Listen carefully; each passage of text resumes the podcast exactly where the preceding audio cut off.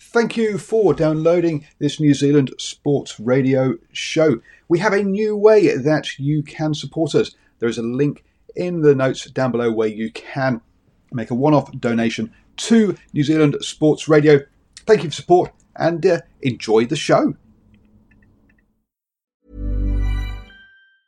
Many of us have those stubborn pounds that seem impossible to lose, no matter how good we eat or how hard we work out. My solution is PlushCare. PlushCare is a leading telehealth provider with doctors who are there for you day and night to partner with you in your weight loss journey. They can prescribe FDA-approved weight loss medications like Wegovy and Zepbound for those who qualify. Plus, they accept most insurance plans. To get started, visit plushcare.com slash weight loss. That's plushcare.com slash weight loss. Mom deserves the best, and there's no better place to shop for Mother's Day than Whole Foods Market. They're your destination for unbeatable savings, from premium gifts to show-stopping flowers and irresistible desserts. Start by saving 33% with Prime on all body care and candles. Then get a 15-stem bunch of tulips for just $9.99 each with Prime. Round out Mom's menu with festive rosé, irresistible berry chantilly cake, and more special treats. Come celebrate Mother's Day at Whole Foods Market. Hello and welcome to the Driving Maul Show, your uh, weekly chat about all things rugby from a, uh, let's be honest now, from an increasingly New Zealand point of view, as uh, I become less and less attached with the motherland and uh, lose lose contact with what's going on over there in Europe. Um, so um, we'll be talking about all things, as well as Rugby World Cup that's uh, heading our way. I will also dip our toes in some provincial rugby because, hey, you know what? New Zealand rugby wants to kill it. If you hadn't figured that one out yet. Um, the uh, so I won't mince my words. I'll put it exactly as it is because that's not what they're saying, but that's what they mean. Um, so we'll talk about all of those. Um, there's a little bit of uh, Black Ferns stuff to talk about as well, so we'll touch on that. Um, and uh, joining me to do all of that is uh, Steve. How you doing, sir? Doing well. Thanks for having me again. It's been good to be here. Chat some like exciting stuff for rugby, rugby World Cup year, eh? Isn't it getting good? it's getting good. It's getting good and exciting. Good, is it? What's what's the word? It's, it's getting gooder, yeah. Um, Gooder. Enthralling and enthralling with, with seeing with seeing all these teams that you don't see very often actually playing and playing with purpose that actually has influence on other things you watch. It's good. It's exciting. rather than just some disconnected thing over there. As uh, Simon says, yeah. Um, good evening, everybody. He says uh, nothing new that New Zealand rugby want to kill um, provincial rugby in this country. Well, true, but he's come out and said it again. So we will have a talk about that. Um, and um, that's after Taranaki are now 3 0 in the uh, the NPC, apparently. I'll be honest. I have not switched. I, I mean, I've realised it started. I didn't realize it had been going for three weeks, though. Um, I've, I've not really engaged with the um, uh, with the NPC this year. I just don't have the energy for it. Um, to be honest, uh, obviously in previous years I've been getting going along to up to two or three games a weekend um, and covering it. But um, I'll be honest, a couple of uh, provinces did reach out to me and say, "Hey, now's the time to apply for your media pass." And I went, "Yeah, can't bother this year. Sorry, um, just don't have the energy." Um, uh, yeah, and some of the points that Mark Robinson um, makes are um, are true. If we're going to be um, totally um, honest, uh, what does he say? He says that. Um, yeah, what did he say? Fill me in. Well, he said that look, it's um, uh, it's unsustainable um, the way it's um, it's working. Uh, it's not fit for purpose, um, apparently, um, and um, it's uh, and he, and he says look that um, uh, basically that uh, we've seen in recent times it'll take time to build consensus on that one, and basically that uh, that um, no one's turning up um, to uh, to watch the games. But it doesn't help if you don't put any if you don't put any coverage into the fact that it's starting and do zero me- zero media for it. You're going to get zero interest in it if you don't actually hype things up. And I guess that's one of the reasons why I have, I guess I've become a bit, a bit, um, dis- a bit uh, disengaged with this year. Is the provinces and New Zealand Rugby do the same thing every single year, and for some reason expect to get a different result, as in how many people turn up and how much interest there is in it. Um, but uh, I guess that's why I've lost lost lost um, lost lost a bit. I just can't. They just none of them seem to realise that you have to do something different to make it work. Um, Steve, have you been keeping track on how the um, uh, the mighty stags have been going um, down there in Southland? I I'd say I I tuned into the latter parts of um was it yesterday? They, yeah, it was yesterday that they played against Northland.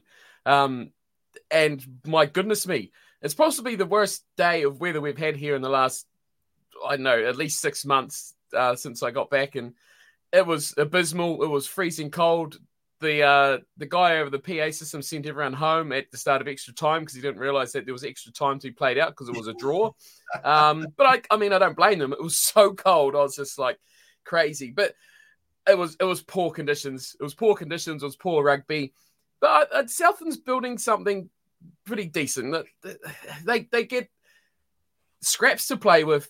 Um, they get they get scraps in terms of the staffing, they get they get all sorts of scraps, but they have been making things slowly but surely work. Maybe that was their last or their biggest hope of, of picking up a victory uh, this season, but we'll see how they go. But they they're a capable side now. They're, they're picking up some at this level, uh, some good standard players, not groundbreaking, but they're of a good quality standard. They're not just hoiking whatever they can accumulate before a season kicks off. They're actually building uh, a bit of continuity. They're getting regular players coming through uh, and playing two, three, four seasons consecutively and building on what they've developed already. So yeah, they're, they're doing all right. They're doing all right. It's, it's tough, but to be fair to the area and the province, they do actually get good support considering it'd be very easy to say this team's won what one game in the last four seasons or whatever it is and no one turn up, but they get they get a decent little crowd.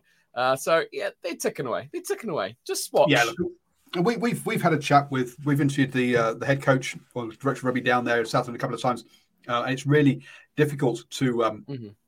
uh, for him when you've got such a big province uh, that's so unpopulated. And at the end of the day, people are spread out.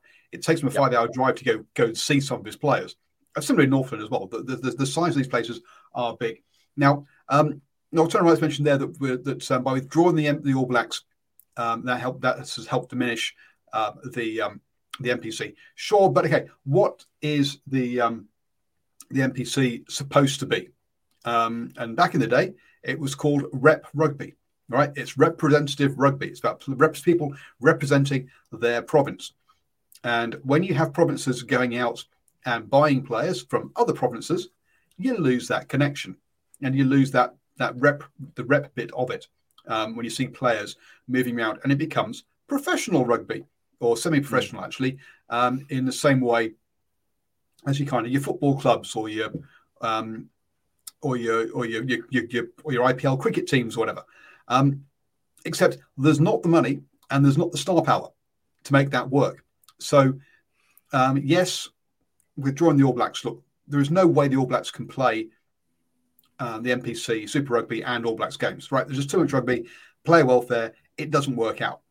Um, it's a mess. So, so you've got to. So let's let's get away from this idea that the All Blacks playing NPC would save it and make lots of people turn up, because it didn't work for rugby, Super Rugby either. Um, on the whole, um, so um, it's got to be about that um, about the connection, and you want to have all of the um, uh, the players sort of I be, be connected. And you need to work on the the connection. And part, this is one of the things that they were that um, he was saying. There were three things about the Silver Lake deal when they were doing the Silver Lake deal. They, they were concerned about financial stability, where they actually got a a um, a bunch of a bunch of accountants come in and say you don't need Silver Lake money. You're perfectly okay. Two was engagement. Yes, fine. Um, and three was um, participation across the game. The provincial unions went, we need money. And what did they do? They got some money and they put it into bank accounts on term deposits because they didn't know how to spend it.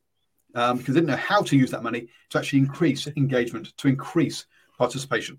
I'll tell you, in the I, am involved in my local rugby club. We only put one senior team out this year. We've had two two years, two teams every other year that I've been here.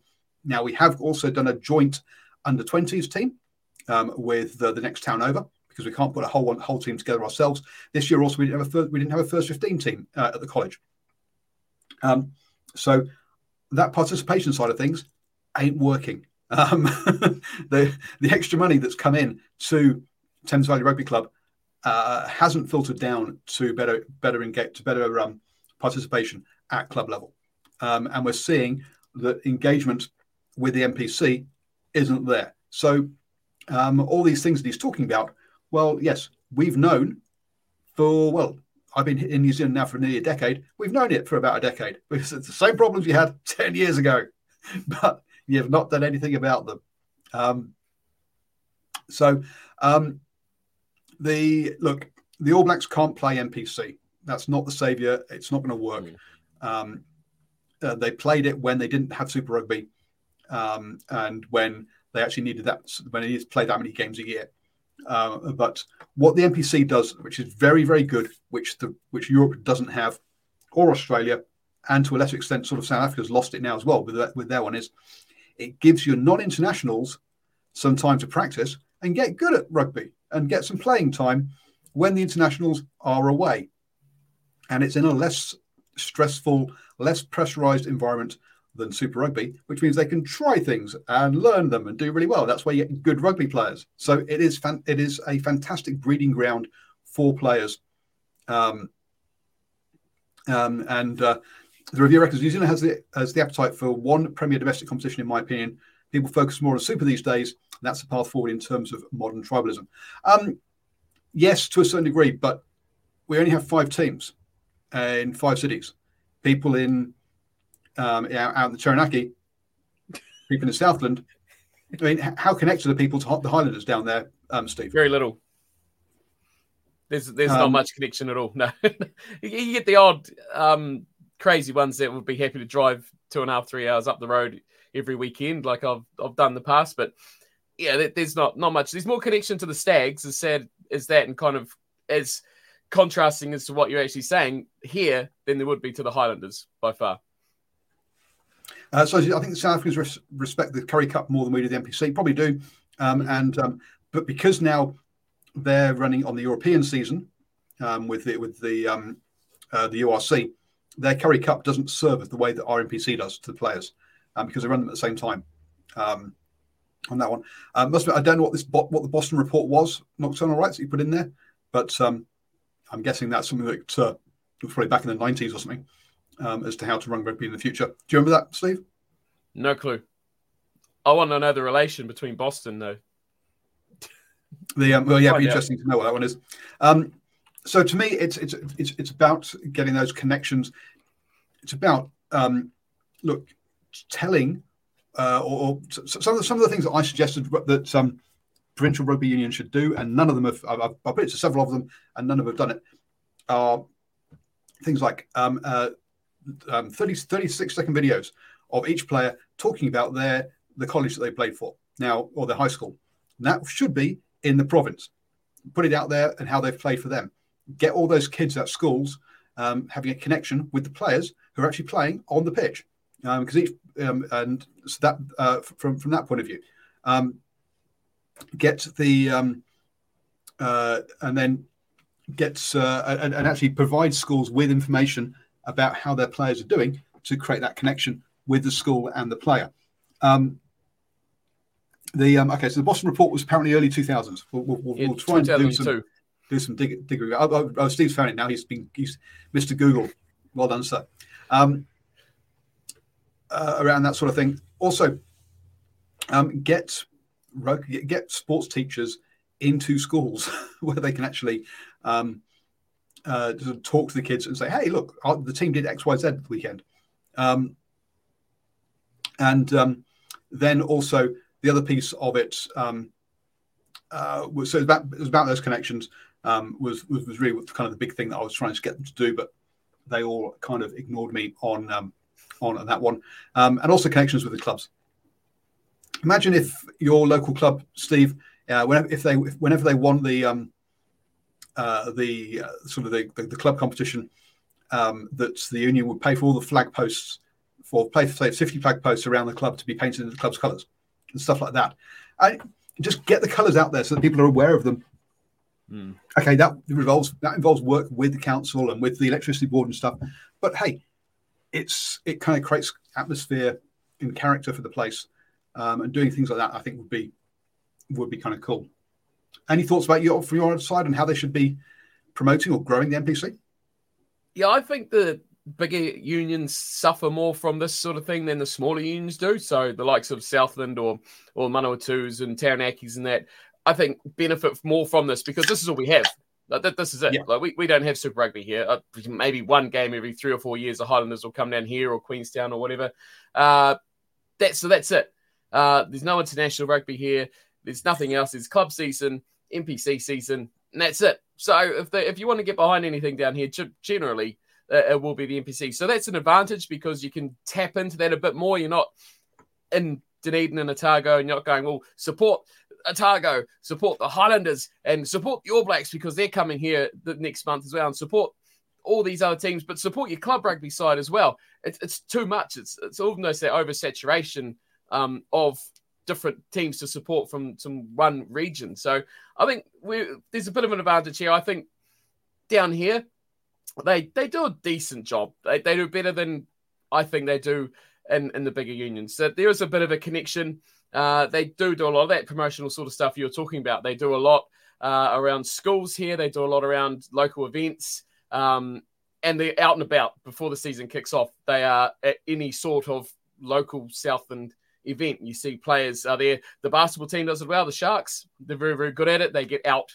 Players go to no, events and things like only competition down there is, is basketball, right? There's no Netball, which kind of um, Dunedin's taken over that a little bit as well. So yeah, we kind of lost those as well. But yeah, you know, you know, that's what I mean. You don't have that competition, so you you pretty much what can what sports team can we get behind? Rugby, you got Stags, you got the Sharks, yeah, you've got the steel a little bit, but you don't. Yeah, you don't have competition from the Highlanders, who's got all these big name players and things like that. So yeah, you, and and it's a it's a lot more rural sort of area. So you kind of got that different sort of uh, mentality, I guess, from from a big big city. Whereas you not got that here. So it, it kind of works for them. Yeah, no, it's, one of my favourite grounds is actually the uh, Counties Manukau ground because again, it's not part of um, part of that and um, Stephen Harris has heard us talking about NPC and uh, wanted to get in, on the action. How you doing, Steve? Steve yeah, not, yeah, not yeah, not too bad, guys. How you doing? Yeah, not bad, not bad. So, anyway, um, so yeah, so basically, what um, what Mark um, Mark, Mark Robinson wants them to do is is, is for the uh, is for the um, provinces to to uh, concentrate um, on um, people actually playing rugby um, and not on the um, uh, so he, he wants them to to to um, concentrate on community rugby um, ra- rather than um, winning titles. Um, whereas the PU provincial unions want to go back to actually the structure we had about three four years ago, where you had a premiership of eight teams and a uh, a championship of eight teams, rather than having them all in one. Um, actually, there, were, there were seven teams each, wasn't there? They wanted it to be eight teams and six for some reason. Um, but I think the seven seven was quite good. Uh, and Southland have come out and said, actually, look, we preferred the old the old system. We don't like the, the current system either. Um, so yeah, basically go back to um, to two conferences um, or to one conference um, and uh, and try and run it. It does sound like basically just having eight teams that they, they're going to try and cut off the other six and say, hey, off you go, you go play Meads Cup. Um, but um, Steve, uh, Stephen, I, I know you've jumped on purely. I know you've jumped on for this, so come on have your little, have have your rant about the NPC um, and what Mark uh, Mark said. I, I, I actually agree. I listen. I, I, had no issues when it was actually a, a two tier competition because whether whether we like it or not, there is a bit of a gap between the top sides and the bottom side. So I actually had no issue, and I think there was actually something there was something for some teams to play for. Now, if you're stuck right down the bottom, boy, your your crowds are gonna are gonna fall away. I know even um, Northland, who in the past had had really good crowds, uh, their crowds have kind of fell away. But also the the sort of timing as well hasn't hasn't helped them help the union. But one thing before we even go there, I want to talk about is actually the salary cap. As we all know, the salary cap is supposedly supposed to be 1.1 million dollars, but the reality is there's actually only three or four teams that are actually running via the salary cap at the moment. And that's probably because they haven't got a lot of money anyway. But there are some unions that are basically hoarding players, it's it's so ridiculous. It's it's it's not not even funny. There's some very very good players. Ironically, a lot of them from those smaller unions that are stuck inside their system. So they're just basically burning cash like no tomorrow. Meanwhile, you know, if you're at these big stadiums getting nobody through through the gate. So um, for me, it, it, it just doesn't make any sense. I had no issue with with the two two tier competition because yeah, whether we like it or not, there are some teams that are always going to be struggling. Your Manawatu, your Southlands, your your, your Northlands. Every every now and again they, they have a, a good season, and, and it's really really hard for those teams to actually build. But I don't think the New Zealand Rugby Union helps themselves. Case in point, we had this test match in Dunedin two weeks ago, an afternoon test, which really at the end of the day didn't mean a heck of a lot because the Bloke was already locked up. The New Zealand Rugby Union All Blacks put a B team out. They get the job. They get the job done. And instead of playing that game at night, they play three NPC games at the five o'clock slot and the seven o'clock slot. Well, who's going to go to rugby after watching a test match in the afternoon? You know, they don't do the game any sort of favours whatsoever. Seriously. Um, I, I've, I listen, I've known for a while. We can think back to that McKinsey report. When was that? When was that, Paul? Was that 20, early 2020? The McKinsey report came out and they, one of the. Well, I think it was 2019 and then they threw it away because of COVID. well, well, one of the things that came out of there was fan engagement. Yeah, clear as, as clear as day. And obviously, they haven't taken that any of that into account. I get I get the sense the New Zealand Rugby Union just wishes it it, it would it will go away. I almost wonder if uh, the NPC should be run as its own entity and let New Zealand Rugby look after Super Rugby. And you know, everybody talks about oh, Super Rugby is the way to go, but boy, were the crowds for Super Rugby really that great? Well, no, the crowds for Rugby haven't been good for again a decade, um, at least. But the um, basically f- f- from from what I think we can we can say is that with with the increase in of the um, your Super Rugby, uh, what they call them academies, and then you have your Super Rugby under twenty teams which get together for one weekend and then bugger off and then separate again. You like you can see that basically New Zealand Rugby wants to follow the Northern Hemisphere route of that uh, for, for professional rugby, it's through the Super Rugby, through the Super Rugby franchise.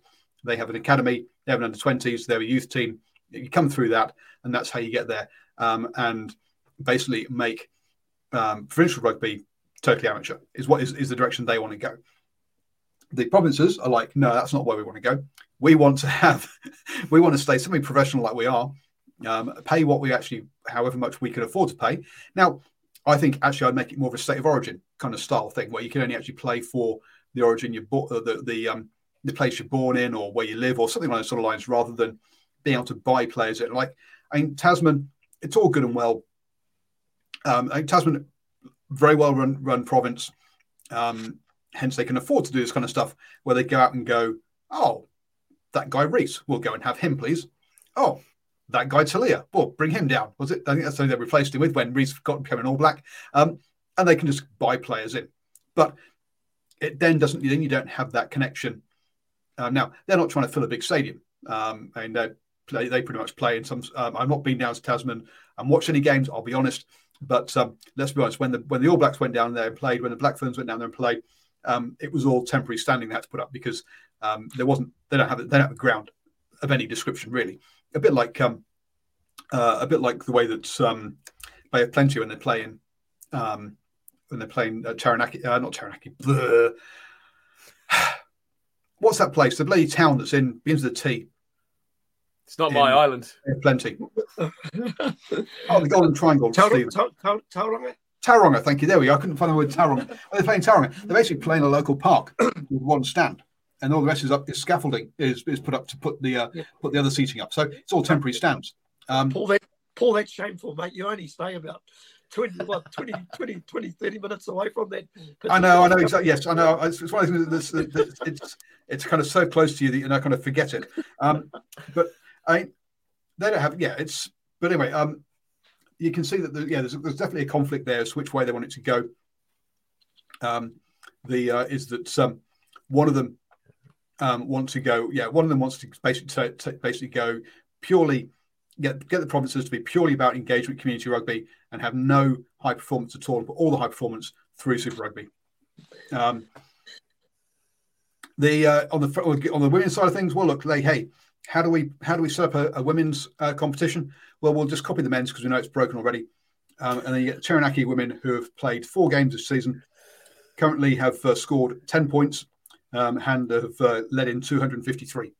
Um, and they're in they're in the championship, so they're not, they're not, even they're not even playing the best teams.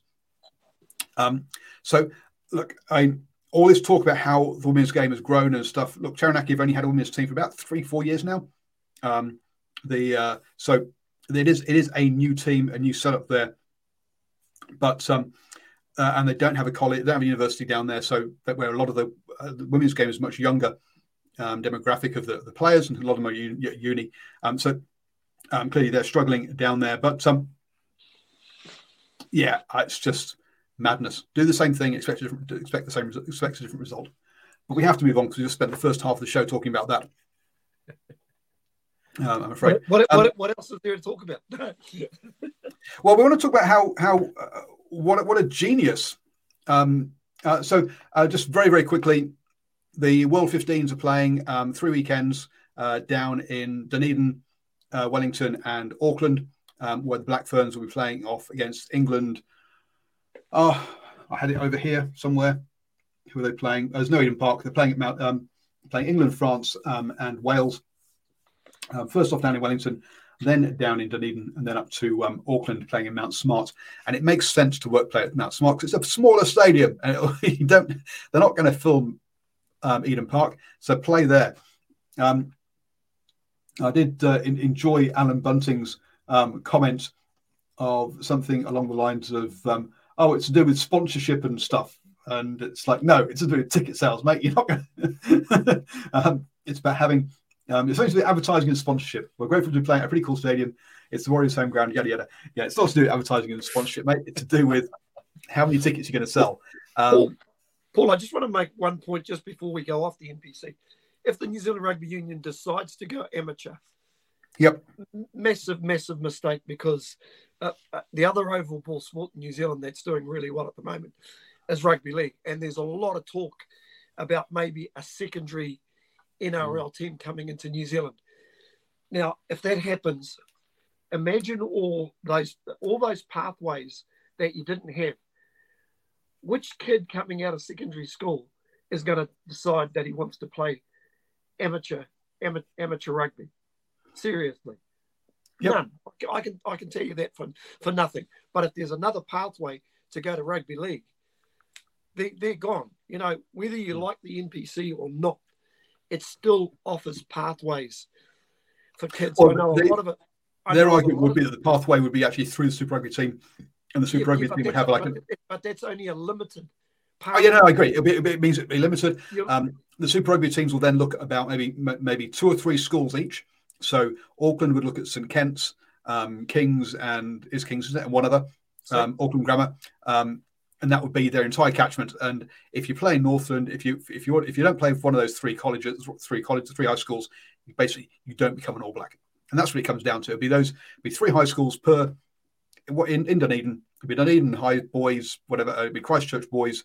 Um, uh, it'll be yeah, it'll be like three. There'll be, there'll be two or three high schools per per um, one. All the kids get with with potential get put into. And if you're a late starter, late bloomer, forget it.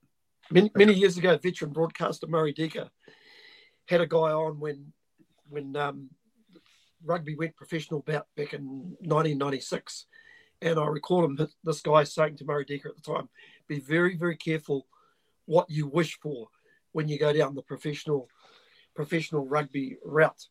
But I I just I just sense with the New Zealand Rugby Union, they, they, they're culpable for a lot of issues in and around the game. And I'm talking about changing Super Rugby when it was Super 12. They tried to fix something that wasn't broke. They've attempted so many times with with the NPC without actually coming up with with with a solution. They are they are fully the architects of a lot of this demise that we're actually seeing, pulling pulling players out of out of respective competitions. Not not NPC. I don't expect to see All Blacks running around in NPC, but they use they tend to use that vehicle when they want to use it. If there's an All Black that basically needs to get himself back into form, they will put that player back into NPC, and all of a sudden they're highlighting that particular game. Oh, look at so and so. He's coming back from his long term injury, and he'll be playing for Taranaki this weekend. How great is that? What a load of bullshit. In my opinion, it's, it's well, yes, it, it was. It, I'll, be honest. It was cool when Sam Cane played one game for King's Country. I mean, look, oh. that's to, to, to oh, that, that was that was very yeah. cool. And look, it happened um, for Waihi Rugby Club. Okay, um, Jack oh, gone blank. Um, the um, Samoan um, flanker plays Jack Lamb. Jack Lamb, thank you. Um, Cane was coming back from injury. Um, he needed a game. Um, his it wasn't uh, didn't, didn't, didn't want to play or, or, or, thought it wasn't right to play Marist uh, in the in in the Waikato League, which is a which is a, a, higher standard than Thames Valley. And so he came and played one game for Waihi, uh, coming back from injury ahead of the Rugby World Cup and the boys absolutely loved having him, um, having having a getting the opportunity to play alongside an international player like that. He was great. Spent lots of time chatting with all the, with with and uh, and um, getting involved. I mean, he didn't have any training sessions. Just turned up for the game, played the game, and that was it. Now, clearly, he's the best player on the park. He's, he's an international rugby player. Um, why he's still lost? Um, the um, that they, I mean, they didn't, we didn't, we didn't win a game all season. So that's that's just. Oh, I think maybe we won one game all season. Sorry, oh, I feel your um, pain. It's okay. So, so it was. It was. Look, he, he wasn't going to. Ch- so he didn't change the alter what the uh, the kind of the, the competition was going to do. So I do think there is an element of having these guys come back is is kind of cool in that situation. But yeah, you're right. To highlight it and give massive media pre- presence to something that you ignore for the other 51 weeks a year is a joke um, on on that side of things. So we've got to move on because we have uh, we have talked about that one there. Um, the uh, Sam Hughes, Sam Hughes says that was a joke. Sam, Sam is not from King's Country, isn't he? Well, oh, oh, it's the border of King's Country and, and Bay of Plenty. Uh, okay, so I understand why he's uh, Simon being a Bay of Plenty boy. I can see why he's getting upset by that. But it, it, it's it's I'm pretty sure he is. It's okay. It's been arguable as where, where that boundary is um, on those two. Um, so uh, so we talked about that. Which I mentioned briefly that the women's uh, rugby, rugby is happening. We, we've touched on Farah Palmer Cup is happening, um, and um, Bunting saying it's actually really important for that uh, women's competition later in the year. Yes, it is. they need some game. Otherwise, you go from the, you go from um, basically June to um, uh, to when are these games? These games are in um, October, having had no rugby at all. So clearly, um, the women's the women's game needs Farah Palmer Cup four games a year of Super Rugby ain't how you produce Black Ferns. Um, so let's get on to uh, Rugby World Cup on there. Um, the passion, Paul, is there in these subjects. There is a passion there, and it's why I, it's why I'm so upset about not going to any NPC games, not covering any NPC this year. Um, Eddie Jones has uh, um, has decided to, uh, to, to name a, a, a, squad, so I thought we'd have a quick look at that and um, even though I'm showing the South African one. Um, oh, so I'm not showing anything at all. Dear me. Let's let's um. I think we got the call up. That's three. Yes. There it is. So, um, a couple of points on mine straight away, just purely um, from this. Utility players. Stop doing utility players when one of them's a forward and one of them's a back. Just put them into a position and say what they are. I thought it was like, geez, who's this Josh Curtin? It's like he's a freaking back row player. He's not a bloody um, uh, what do you call it? He's, he's not he's not a back. Um, and uh, yeah, Ben Donaldson is a fly half, folks. Everyone's like, they're only taking one fly half to World Cup. No, they're not. They're taking two. Ben Donaldson's a fly half by first choice. So all that sort of stuff. But um, Cornflake, because uh, I'm going to call you that now because I've got two Steves on the show. Um, it's fine you you you have first bite. What, what do you think of Eddie Jones's? Um, and pick pick one point because I know there's about four or five to rip it apart. So we'll go through them one by one. We'll, we'll take it in turns. Just one, just yeah, one. Just one, one point. So we'll give Steve a go after that. Okay. Well.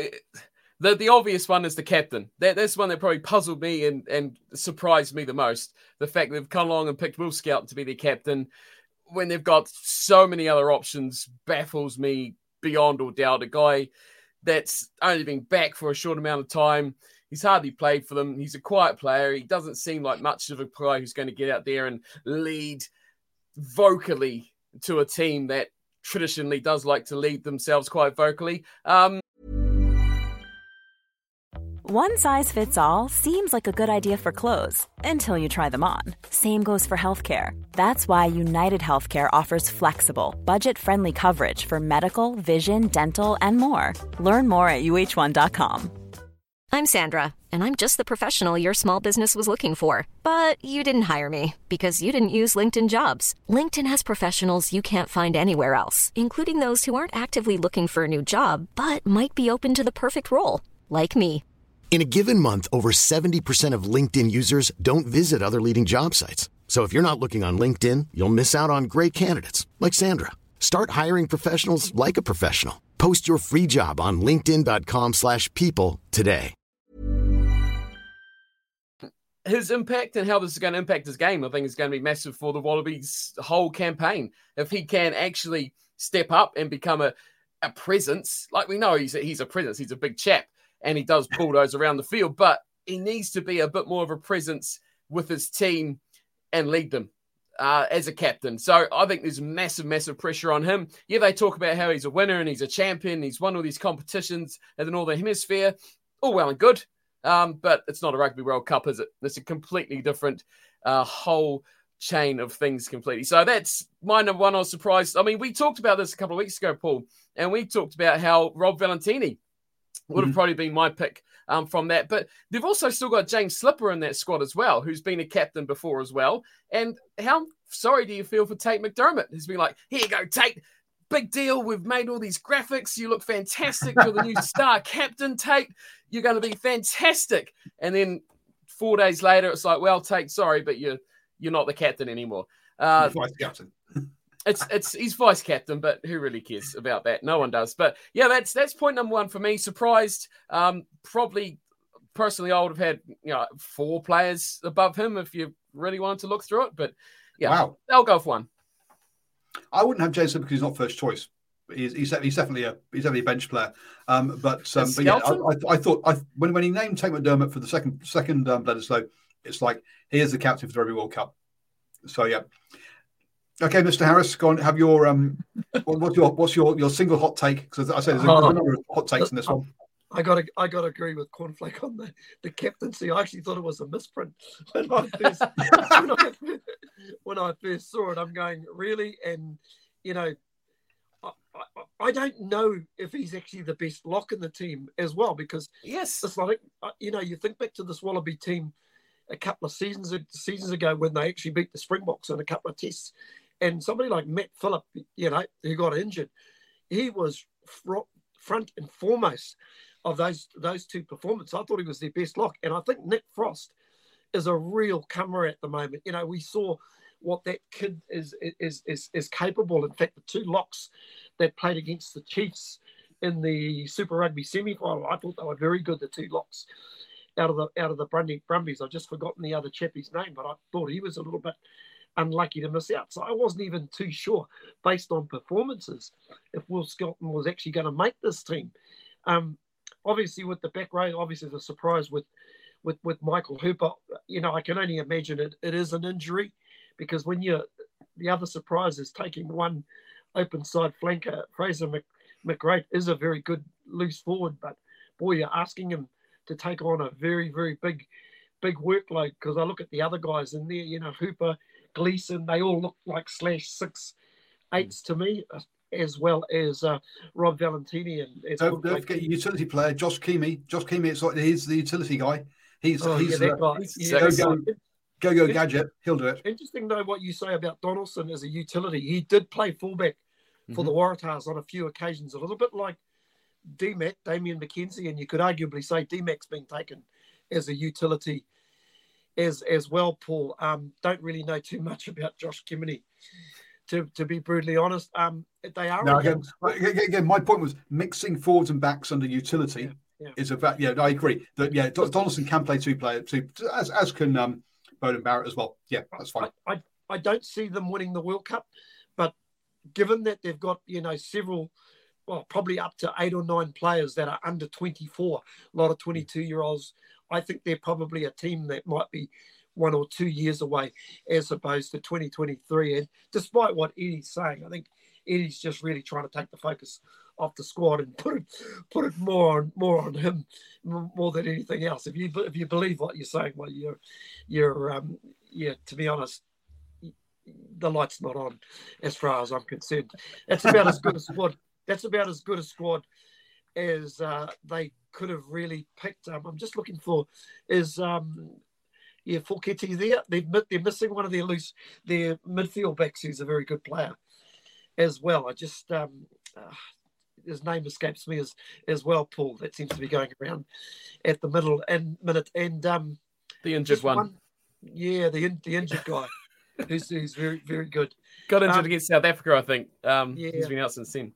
Yeah, they're, they're, they're, he's he's going to be a, a bit of a loss because he's Icky, Ikitau. That's it. Icky, right? that's, that's it. Yep. Icky, Ikitau. So I think he's a he's a bit of a loss. But you know, I do like the way um, somebody like um, um, uh, Mark, I'll call him Marky Mark, so I don't butcher his second second name. Is, is go on, go Blake, do, do, do, it for us. You're, you're, you're, a pronunciation expert. No, no one no, to Wazzy. Yeah, we go. Here we go.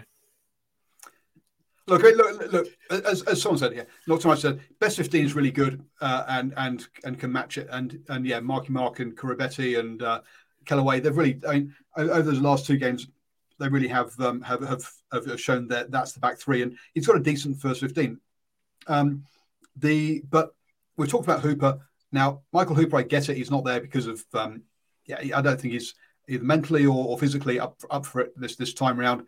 Um, the um, but um, to me the the only other uh, the, the other player that, that's really missing out is um, is Cooper. Um, how do you play Cooper? How do you pick Cooper in, in your every single 23 this year that you've had as warm up games, and then you don't put him into your World Cup squad? You put in Ben Donaldson, who's not been in the squad. You're like, mate, if you, what a waste of experience. You then go and pick three um, debutants who've never played international rugby. You've had a whole bunch of games to bloody give these guys an opportunity. Now, I admit, um, with um, with Blake Schoupp, um, there is the problem there that uh, he's there because of injuries. Let's be honest. So he would not have been going otherwise um, if um, uh, Alatoa hadn't been injured. So I get that. There's there's there's, there's, there's something. Um, Max Jorgensen has been injured up until now, but apparently this guy who's not even 20 yet, um, or, or how he's, he's, he's, he's, a, he's a kid, is apparently so good. I've got to pick him even even once he's once he's fit. Sorry, what? Um, and then how you've not even played um, finds Loiasa. Loie Loiasa. Sorry for butchering that name. Um. Lolosio. Yeah. Um, how you've not played that scrum half. You've, you've had four games already this year, mm. and you know you're going to take him. At least play the kid. I mean, give him an opportunity before. I, I just, I just don't. I just don't understand uh, how you how he's picking players who he's not given even a given opportunity to uh, to to go.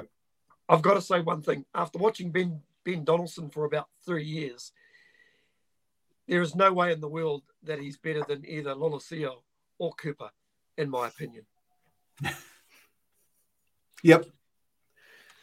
I'll, I'll chuck in some final points on it before we move on because I, I guess you wanted to move on. I agree with you. That's that was another thing I was going to make. You've had all this rugby championship if you show me this team prior to the rugby championship, I would have been happy as because this is a team that just oozes youth and excitement and freshness and building up of what the Wallabies have been doing over the last couple of years, despite a few of them dropping off along the way. But I like this. What I don't like is exactly what you say. Where they half them been in the last four or five weeks? Why? it baffles me completely. It, it, just like you, it's like they could have been nicely settled in. You're not going to surprise anyone. You're not going to the World Cup and being like, "If we got this trump card of Max Jorgensen coming in, that's going to just blow the world away." And he was the other thing that completely baffled me because Eddie Jones goes, "We haven't picked Michael Hooper because he's got this niggly injury that he may be ready for game one in France. So we're not picking him because of that. It's like, well, that's weird because you'll be ready, obviously, for game two. But whatever, that's fine. But we are picking Max Jorgensen, who's got an injury, but he should be ready for game one of the Rugby World Cup. It's like, what? You've, you've not picked him for the same reason you have picked him. That makes completely no sense whatsoever. So it's just just baffling. But I like the team in terms of what they've actually brought through with the youth. Uh, I just the captaincy bewilders me, and the fact that they've not actually built these guys up throughout. I I think their their first team could do a bit of damage, but I think that pool is is just you know take a dart and pick who's going to go through because it's going to be whoever turns up on the day. There's there's nothing between those teams. Um, yeah, and, and uh, I've listened to a Welsh rugby podcast. They're like, yeah, I'd like I'd take such and such, even if he's only fit for the quarterfinals. I'm like, you guys might not even make the fucking quarterfinals. anyway, um, but the, a couple of people mentioned in the, in, in the, uh, the one person who is there purely because how much money Rugby Australia is wasting on him is um, Vunivalu. I mean, how the hell he is international class? Um, never mind going through. I mean, they've got one of these great first choice back three, and after that, my God, there's a cliff. there's a there's like chasm to the next guy. Uh, yeah, but how Vunivalu is in this squad, I he, he makes Caleb Clarke look like a, uh, a sensible choice. I know, which is which takes a lot of doing. It's probably in his contract. So it must be selected for the Rugby World Cup. I can just see is sitting at home in South Africa going, oh, oh, oh, yes, go Wallabies. I want to see you, Mr. Vunivalu, again. I'm looking forward to that rematch. Well, it would be if it, but it's like yeah. they're not going to make it to the semi-finals, which is the first exactly. time we can, we can meet them. oh dear! You never know. You never know. So let's have a look at the Springboks then, since you've, since you've, since you mentioned them. Um. Uh, so, apart from the fact that they've they've got eight players on standby, which is like okay, um, I think if you haven't, guess what, folks? some of the some of the Springboks are going to get injured. That's apparently that's but apparently not. They're apparently that's that's not what we're going to do. We're not going to bring players in um, by doing fake injuries. Honest governor. No, that's not why we've named eight players on standby. Um, so he's been he's been very very he's been very clear about that that uh, that it would be disrespectful um, to uh, uh, and Lambie if he were to if one of them if he were to force one of them to say I'm injured so that he could get Pollard in to win the Rugby World Cup. So that won't be happening, folks whatever you hear. Um, and I think that's actually the biggest loss here, um, for my mind. Is obviously the other night, I mean, Lukhanyo Am um, probably would, would, have the 30, the, the start, would probably the 13 jersey in a lot of people's World 15s. Um, Lood de Jager uh, is, is, is, obviously a, has been a, a great player um, for a um, uh, for, for, for, a long time. Um, but um, Pollard, I just think the gap between him and the next guy as far as experience goes, is massive. Whereas at least with de Jager, you've got players, uh, you've got good quality um, locks. Let's be honest, South Africa just produces good quality locks for the fun of it. Um, so he, yes, he's a very good player, but I think he'll be missed. He's probably a better player than Pollard, but he'll be missed less than Pollard, in my point of view. I think that's the that's the real Achilles heel for this team is that number ten jersey um, and leading them around the park. Um, and uh, lots of nodding there from Cornflake. So um, yeah, go ahead. What's uh, your your um, uh, your your that's my initial thoughts on this on this squad. What are your thoughts? Yeah, no, pretty much uh, exactly what you said just there. Exactly the same sort of thing. Um, the other puzzling thing I, I, found about this team, I'm just checking what I, I, wrote about this team when I did a thing about it. They picked four scrum halves. Yes. What do they know? What do they know about this World Cup that we don't know? Because there's something very puzzling. I, I tried to reason with it and go, okay, they'll play Cobus Reinach as a backup 10. Because ultimately we know they want Willemse to be a 15. If you've seen Damian Willemse play um, this season, he, he really does embrace it. As a 15, he's fantastic. A great counter attacker, uh, great space creator. I mean, you probably compare him to like McKenzie from 15 he's very good at, at, manipulating, running the ball back, and having that open space. At 10, well, we've seen that, not so much. Uh, so you've got, like you said, that drop off um, to Manie Libbok and, and Willemse. That's that's going to be a problem for them. And I think Willemse is going to, yeah, Faf as well. There's a lot of talk about Faf being the cover for 10 um, as well, as he has done that a little bit uh, club wise too. But it's it's a bit weird, isn't it? It's a bit weird. Obviously, I think they're looking at that and they're going, number 10's an issue, and we've got to cover our bases more than one way. Uh, but yeah, when we see, you know, Ox Nché go down with an injury and Handré Pollard replace him, yeah, we know we know we know what's going on South Africa. We know your little your little tricks. But hey, this is a good team. You look at you take out that 10. I, I think they lose a little bit in, in that midfield without Lukhanyo but I do think uh, Esterhuizen is a pretty solid player. They will fill it in satisfactorily. But it's it's those outside backs and that forward pack. They have to find a way to convert that dominance in the forwards to those guys out in the wings. They need to get currently on uh, Cheslin Kolbe, uh, Roux, who loves to play at 10 anyway. So I don't know why they really need a good 10 because he comes in and does it most of the time to the criticism of the Springbok fans anyway. So an interesting team. We knew it was going to be strong. We knew where their weaknesses were. I think if they got those players on standby in, they look like world beaters with that kind of iffy 50 50 pack of players there. It does put them, I think, a bit down for me as far as out and out front runners for the competition, but still a, a really, really, really solid side that will, will put anyone out on their day. Uh, but yeah, my, my, the other one is five props, two hookers. I mean, we've expanded the whole bloody thing. Five props, two hookers, four, four, four scrum halves. What the fuck? Hang on, hello. Someone's going to correct you because one of those one of those props will be able to play hooker. Yes, they can, but still, you've only got um, five props. We, we've got six props, three hookers in the All Black squad. We've got nine players. They've got seven to do the same job. You're like, hang on. Um, so, yeah, um, We've got six outside backs, Paul. So I mean, it doesn't count. One of those utility forwards. That's right, Deon Fourie. Oh, stop this bloody utility crap. Can play in the front row. That's right. Free play. So they've actually got one. So yeah, he's he's, he's, okay, row. he's a, so they've got six or, or, five and a half, three and a half, two and a half in there. um, oh, just stop this. Um, no, I, I reckon. Look, they've got six Lucy's plus Mostert. They've got seven Lucy's. One of those is going to go down and um, and get uh, is, is going to walk is going to walk off injured at some point, as you say, to bring in Pollard. Um, Steve, Stephen Harris, any any thoughts on this uh, this squad? I've got I've got a, first of all I've got to say I really loved their launch, the way they launched the team, doing it in the shopping mall, um, up, up on a stage. I thought I thought I thought that was very very cool, and uh, they looked really cool with their with their blazers. God, they're, they're big boys, aren't they? Some some of these lads. I don't know whether those were big blazers or just made bigger to fit big boys into those big blazers.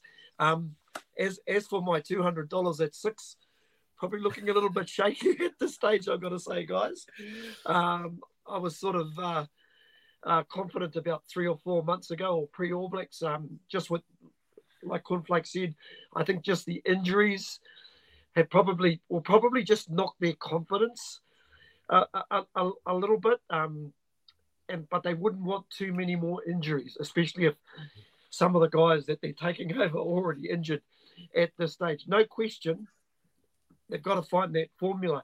But I think the likes, and, and we'll get obviously get to your Scotland's and Ireland's. I think all of these teams are actually going to play a bit of code against these guys mm-hmm. as well. They're certainly not going to try and take them on um, up front, front per se. They'll uh, they'll try and move these guys around. Yeah, apparently well, small, small blades don't look big, so they need a better, better, better tailor. What I'm looking forward to seeing is uh, Jean Kleyn, because you know who's in the pool, right?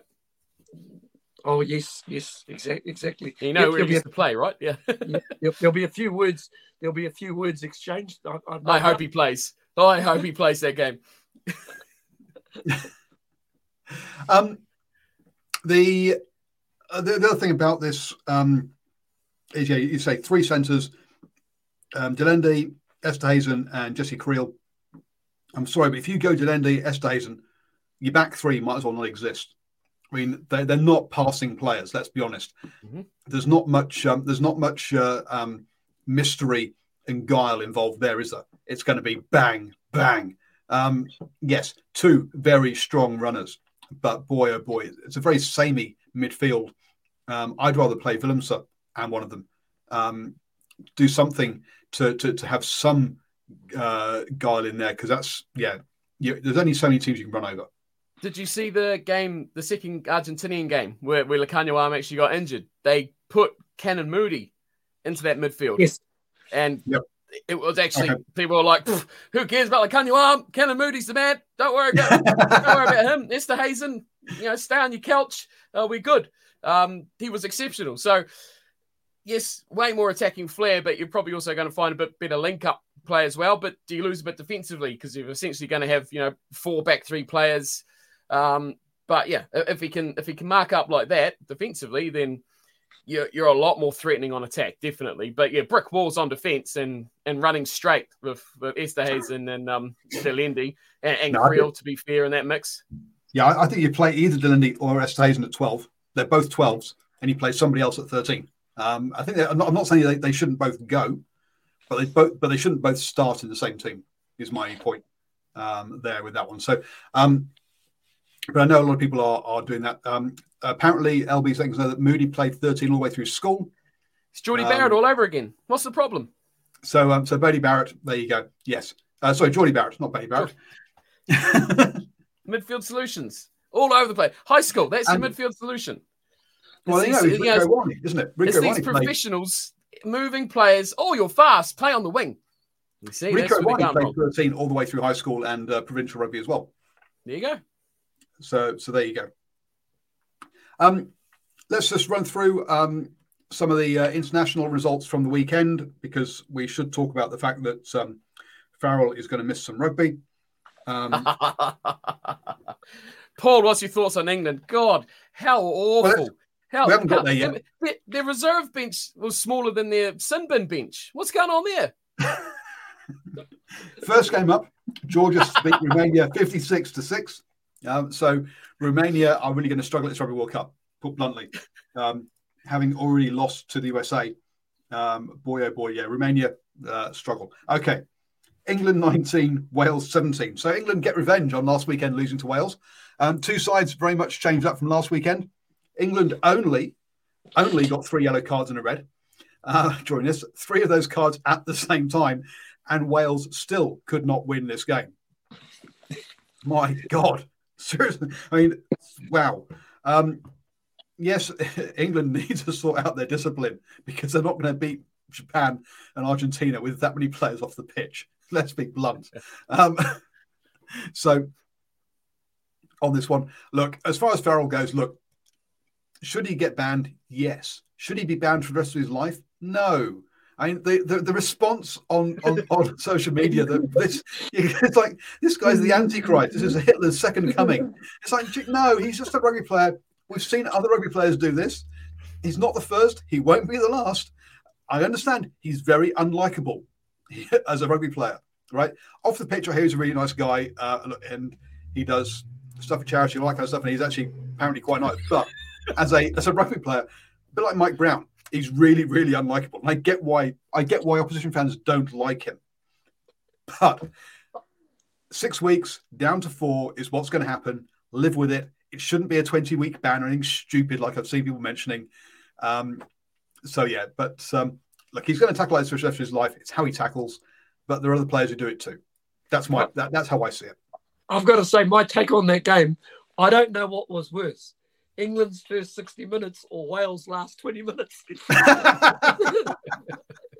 I, think at the end of the day, it was probably Wales' last 20 minutes. I've never seen anything so so more inept in, in my life to have that sort of numerical advantage and not have the ability to actually um, to, to, to, to bring it on home seriously. Listen, at the end of the day, credit to England for getting across the line, showing some fortitude. But I, I must admit, I woke up and saw the last 20 minutes. That was probably the, the right part of the game to, to actually watch.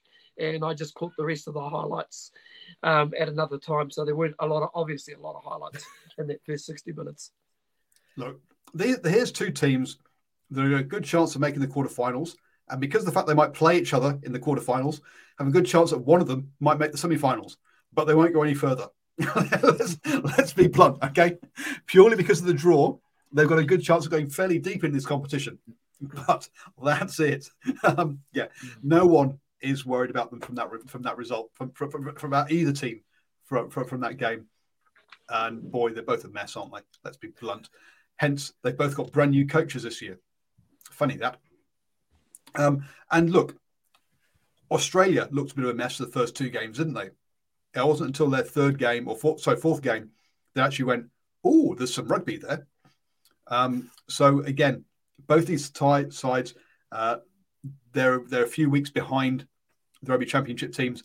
Maybe, just maybe, um, they could come could, could could come good, but I doubt it. No, Um, go Japan, go Japan, go Argentina, go Samoa. They, they've all got massive amount of extra fans, I think, from the last two weeks of of watching rugby. Everyone, everyone, how imagine the rugby world would be ecstatic if England got knocked out of the group stage. It'd be like, whoa, loving it. Imagine the Scots. The Scots, all over again. Thank Scots would be partying up. Scotland would be partying up. Ireland would be drunk before they even get to the quarterfinals. They don't have to worry about that quarterfinal game. They'll just be more happy that England didn't make it out of the group stage. But boy, tho- those pools are exciting, aren't they? Oh, Samoans is what gets me in that one. I think look out for them. They're going to be just. So, okay, so folks, I'm going to try and nail Steve tomorrow. Supposed to do a show, and it's going to be entitled "Games That Could Change the Rugby World," um, because there are certain games in this Rugby World Cup that could really screw up everything that World Cup is, everything that World Rugby is trying to sort out for the next cycle, which is this whole um, Confederations Cup or whatever, well, the whole Nations Cup thing could get absolutely screwed by a couple of games here. Um, so we're going to talk about those um, on a Patreons only special. So head over to patreon.com forward slash NZ Sport Radio. Um, and, uh, uh, and and we'll do uh, and, and we'll, and we'll do we'll do that. Um, Fiji, a dark horse, yeah, but that's one of the ones we'll be talking about, I think. Um, France beat Scotland thirty to twenty seven. France back up to uh, much more closer to their their their, their kind of starting side. Scotland make a couple of changes, but um, if you're South Africa, start to get worried, folks, because um, Scotland's put in two very very good performances over the last two weeks against a very physical team. Um, so uh, um, I didn't see this one, but um, but for Scotland to be that close, and I think they only lost. I think they would have won it if they'd kicked their goals or something. Um, actually, sorry, I do have some stats from the England Wales game. Wales, um, if you only win not six of your own, six out of nine of your own scrums, you're going to be in trouble. Um, losing three of your own scrums, um, and then eleven out of seventeen, you lost six lineouts in a game. Jesus Christ, that's how Wales improve their rugby. Get a set piece. Scotland, seven out of 12, they lost five scrums in their own put in. My God. Um, sort that out now because that's why South Africa can scrum. Um, so if they sort that out, um, then I think they've got a good chance against South Africa because, um, yeah, they've put in some very good results. Uh, they could do a tackling a bit better. Only uh, made 82 tackles, missed 22. That's a lot of tackles to miss. But again, um, two games into their into their uh, into their into their season. Um, but if I was South Africa, I, that first game of the Rugby World Cup for them is going to be very very important. That's what I take from this week. Oh, Scotland look amazing. Oh, Scotland are the, the, team that you've watched over these last few weeks, and you, you know what Scotland offer. You, you know, building into this before you really watch them in these last few weeks, you know that they're going to be a team that's there, they're about sort of standard. But boy, I think they're, I mean, they're a peg or two above that standard they were kind of expecting from them, which is, in, in my opinion, that's exciting as as all sorts of good things because they look good. I like the work of their back three. They're exciting. They score tries. They use wingers to score tries. I mean, what's better than that? That's that's fantastic. They got three good wingers. I mean, this is this is Scotland to the next level. And I just hope they keep it up. They've got a good ten. Um, South Africa don't. So you know they're second ahead. They've got they got places that are good players and places that other teams don't. So it- you know you can pinpoint things in areas that they can actually have advantage over teams now with world class players, and that is something they've not had to offer for a long, long time since probably the Hastings days, maybe. Yeah, Actually, it's they're quite very quickly. Jeff, sorry, Willi Heinz should not be considered for the England squad. He doesn't play in England. He plays in South Africa now. Sorry, he plays in New Zealand now. Jesus. Um, so no, he should not be um, considered for to replace Jack Van Poortvliet. Choose one of the guys who plays for the um, the twelve, or actually no, there's only eleven this year because of the, or was it ten because they, they kept falling over and going bust. Um, Premiership teams. You got plenty of scrum halves in England. Don't, yeah, no need to get Willi Heinz. Sorry, Steve. I was about, about to say they, they're pretty well led too by Jamie Jamie Ritchie, but what really Mm. impressed me was their offloading. They actually got a lot of offloads away, and that that's pretty much what actually kept moving the French French team around. They didn't want to get into a, a real contact contact battle with the French, but a lot of the offloading was good, and they actually got some gain line, especially through one of their props. I thought the boy Schoeman actually played a really really good game. Always always got over the advantage line, and they're nice, sizable pack, but definitely right, guys. They've actually got they've actually got some uh, um, uh, tries in them. I, I listen. I thought the retirement of Stuart Hogg might be a, a, a bit of a loss for this particular team because you know what he, he brings to the side, but they didn't seem to, to miss a ski. Blair Kinghorn stopped it, went into that position really, really well, and there's a little bit of depth too in that back three. I don't think was Darcy Graham playing. No, he was. No. He wasn't playing No. on the weekend. So, so uh, yeah, I, that was a really good game to watch. Um, really, really, enter, really entertaining as well. And uh, boy, if if that's that's the style they're going into the World Cup to play, bring it on. Where does that Schoeman come from? South Africa? Well, apparently South Africa beat North Africa. Yeah, right. Um, 14 Scotland offloads. beat. 14 offloads by Scotland. Um, so yes, as you say, Stephen, great brand of rugby. Um, Mm. Look, I, I, I think actually, I think Hogg was uh, Hogg's been a bit of an issue, perhaps as part of the squad. Yes, good player, but um, him and um, uh, him as captain going out drinking when they're not supposed to be going out drinking wasn't a very good look. Let's be blunt. Yeah, yeah, yeah. I was about to say, speaking of different names, in the front row you've got Schoeman and Nel, and of course yes. in the outside Yes. backs you've got uh, Van der Merwe and Steyn. So uh, yeah, we'll leave it at that though. Um, and also Tony Plumtree should, oh, two could be, be part of the um, could be part of the, uh, the, the the Welsh squad for this Rugby World Cup. Um, because he's actually born in Wales, even though he's a, he, he did play for the Blues. Um, Um, just Paul, just one quick thing. There was um, there was an injury to Ntamack as as well. That uh, n- I haven't really heard anything on the wires, but uh, boy, it didn't look too good. It looked like a bit of a, a knee injury. So it'll Mm-hmm. be interesting to to uh, see what event comes out of that over the next uh, next uh, maybe uh, week or two. He's yeah, the couple of a the scan. England Wales game as well with um, Van Poortvliet um, and also um, uh, Lake for uh, for Wales. So yeah, um, like like Australia, a number of teams sort of perhaps maybe starting to run out of um, run out of players. Um, on um, on this one, uh, Russ- Townsend and Russell have uh, totally buried the hatchet. Yes, they've ma- somehow they've managed to, to, to get it together. Portugal beat the USA 46 to 20. And actually, Portugal looked like, from their results at least, like they, they, they, they could be do okay. Um, now, look, okay for a, uh very much a big tier two nation who hasn't played at the Rugby World Cup for a very, very long time. Um, but uh, nice result against um, uh, against USA, who beat Romania last weekend, remember. And then Oh, finally, yeah. Chile lost to um, Namibia 26 to 28. Uh, any comments on those last two games? Gonna say breaking news: um, Romain Ntamack out of the World Cup with an ACL. Absolutely Oh. brutal. There goes my pick. Wow. Gone. wow. that is that is that is that That's is big huge. news. Mm. That's huge news. hmm Wow. So um, uh, Jalibert, isn't it? Will be um, a rather mercurial player. Um, could be the uh, could be the guy who comes in there. We'll have to wait and see. That would be uh, that would be an interesting one. Him and uh, uh, him and Dupont. But you have no idea what the French are going to do. Um, yeah. Well, I wonder, wonder if wonder- I wonder if they've got anybody white baiting. Shaun Stevenson, as I heard. Yeah. oh, breaking Um, news! breaking news. Shaun Stevenson's got a French grandmother. No, I think I, well, I'm, yeah, I'm guessing it's Jalibert, but we'll see. We'll see how they which uh, which route they take. But geez, uh, that's cruel for him. Uh, it's cool for a number, number of players.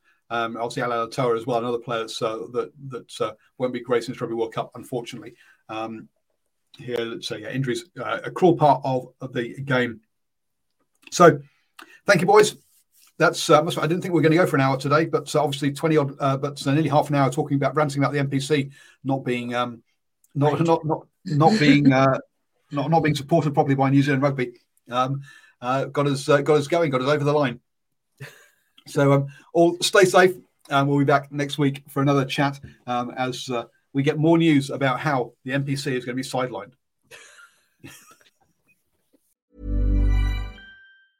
Even when we're on a budget, we still deserve nice things. Quince is a place to scoop up stunning high end goods for 50 to 80% less than similar brands. They have buttery soft cashmere sweaters starting at $50, luxurious Italian leather bags, and so much more. Plus, Quince only works with factories that use safe, ethical, and responsible manufacturing. Get the high-end goods you'll love without the high price tag with Quince.